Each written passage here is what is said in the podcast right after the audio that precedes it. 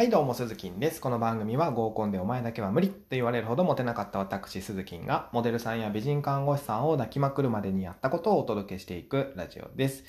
はい、ってことで今日はですね、えー、ちょっとエアコン切って収録してるんで鼻水が垂れっぱなしなんですけども、えー、意外と気にしていないデート終わりの時間というテーマでお話をしていきます。えー、デートの待ち合わせの時間、これは遅れちゃダメだよって誰もがね、知っていることだと思います。何をそんな当たり前のことをと思ってる方もいるかもしれませんけども、じゃあ、デートの終わりの時間は守ってますかっていうお話を今日はしていきます。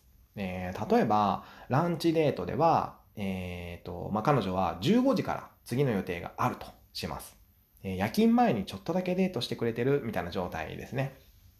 とか、まあ、会える時間が決まっているデートっていうのも少なくないかなというふうに思います。そんな時、こう、死ぬ気で終わりの時間守ってますかってことですね。時間ギリギリになって、その時どれだけ話が盛り上がっていようがなんだろうが、まあ、そろそろ時間だね、行こうかって言えてますかってことですね。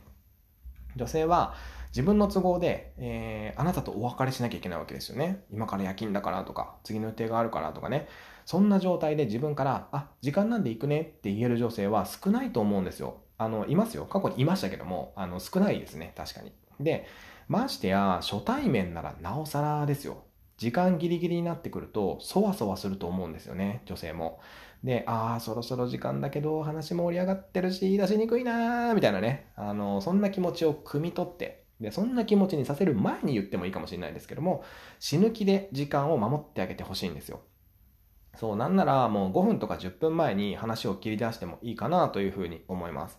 えっ、ー、と、そろそろ時間だね、みたいなね。うん、こっちから言ってあげるってことが大事ですね。とにかく相手の気持ちを先に汲み取ることがすごく大事かなというふうに思います。はい。ってことで今日はちょっと短めではございましたが、えー、今日はですね、意外と気にしていないデート終わりの時間というテーマでお話をしていきました。